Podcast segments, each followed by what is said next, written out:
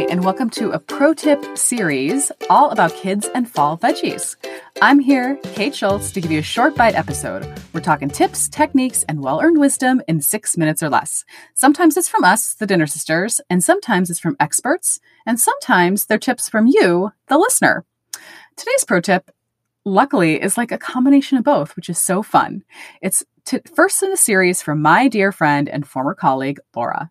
She's the director of outreach for the Yellow Farmhouse, a local foodways education center in Stonington, Connecticut. Part of their mission statement reads, Yellow Farmhouse Education Center uses culinary and farm based education to connect people to each other and to where their food comes from so that we can cultivate a shared commitment to supporting a local, sustainable food system, accessible and affordable to all. When she reached out about possible collaboration, I was thrilled and we had so many ideas. We finally landed on a series of pro tips to complement our October theme of fall produce.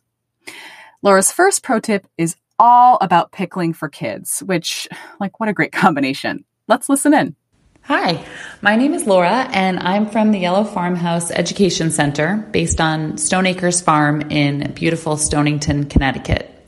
Our mission is to connect people to each other and to where their food comes from through food and farm based education. So we are all about the seasonal veggies.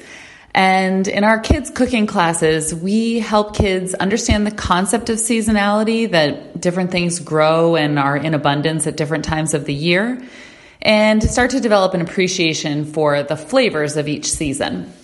So, I wanted to share a pro tip for getting kids to try and enjoy some of the root vegetables that fall has to offer, and that is to pickle them. Most kids love pickles because of their sweet or sour flavor and crunchy texture. So, we capitalize on that and use their love of pickles to cultivate in them a love for carrots or beets or red onions, you name it. We make a simple brine by combining two cups of white vinegar, three quarters a cup of water, one and a half tablespoons of salt, and a quarter cup of sugar. And we mix that all together in a saucepan and bring it to a boil.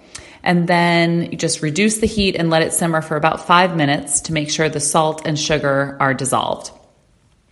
Meanwhile, you want to start peeling your veggies if you're using beets or carrots, and then slice them into the shape you want, rounds or sticks. And then pack all the vegetables into a clean mason jar, uh, along with some seasoning like fresh dill, garlic, or black peppercorns. Um, I recommend keeping it simple at first, but you could add lots of other seasonings that you probably keep in your spice rack, like mustard seeds, coriander, cloves. Um, really depends on what you like and how adventurous your kids are. And once you've done that, you simply pour the brine over the top of the veggies to fill the jar, seal it up, and store it in the fridge for at least a day before diving in.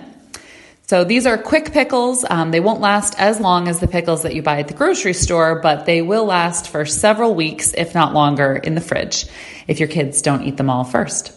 So I hope you enjoy. Thanks. Looks like we all have another fun project to do. Super great. So many good veggies out there right now. I'm also excited to let our listeners know about our virtual workshop called Our Food Tells a Story. It's for adults and starts on November 2nd. The course description reads Food is so much more than just nourishment for our bodies. Food connects us to our history, our culture, and our families. It heightens joy when we celebrate and provides comfort when we struggle. In this virtual course, we will learn about the people who grow and prepare our food and explore the role of food and food rituals in our lives.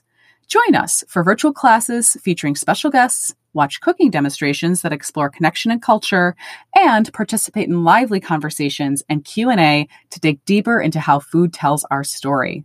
I mean, how fun is that? Sounds like a great time. You should check it out.